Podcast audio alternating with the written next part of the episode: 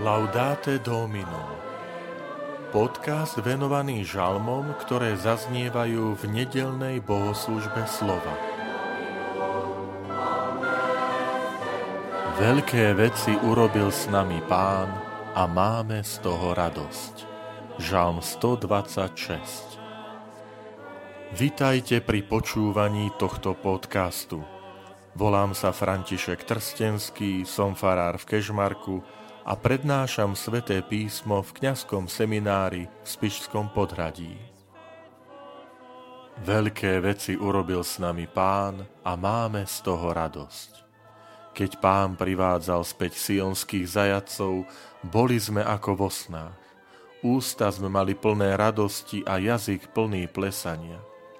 Vtedy sa hovorilo medzi pohanmi, veľké veci urobil s nimi pán.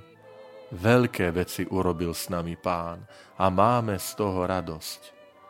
Zmeň, pane, naše zajatie ako potoky na juhu krajiny. Tí, čo sejú v slzách, s jasotom budú žať. Keď odchádzali, idúcky plakali a osivo niesli na siatie. No keď sa vrátia, vrátia sa s jasotom, a svoje snopy prinesú.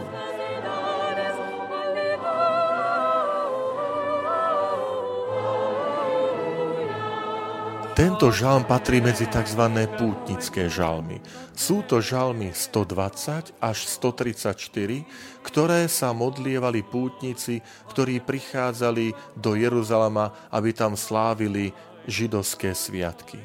Keď už boli na Prahu mesta, keď vstupovali do Jeruzalemského chrámu, tak týmito žalmami vyjadrili radosť, že znova môžu prísť do pánovho chrámu, modliť sa, vzdávať vďaky a prosiť všemohúceho Boha.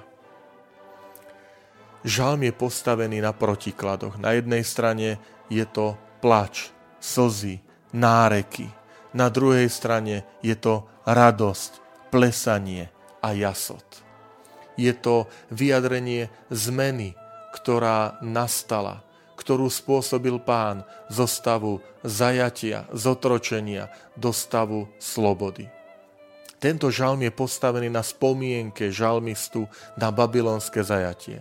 V roku 586 babylonský kráľ Nabuchodonozor zničil Jeruzalem a odvliekol obyvateľstvo do Babylónie.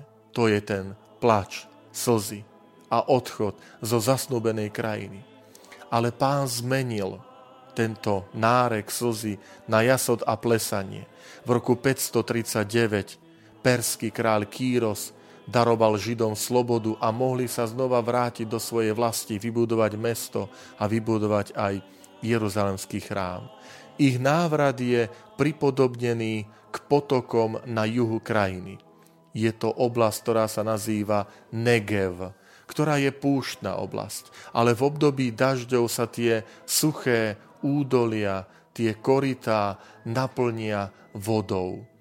A tu je krásne prirovnanie, že zmeň, pane, naše zajatie ako potoky v tejto e, južnej krajine, v krajine Negev.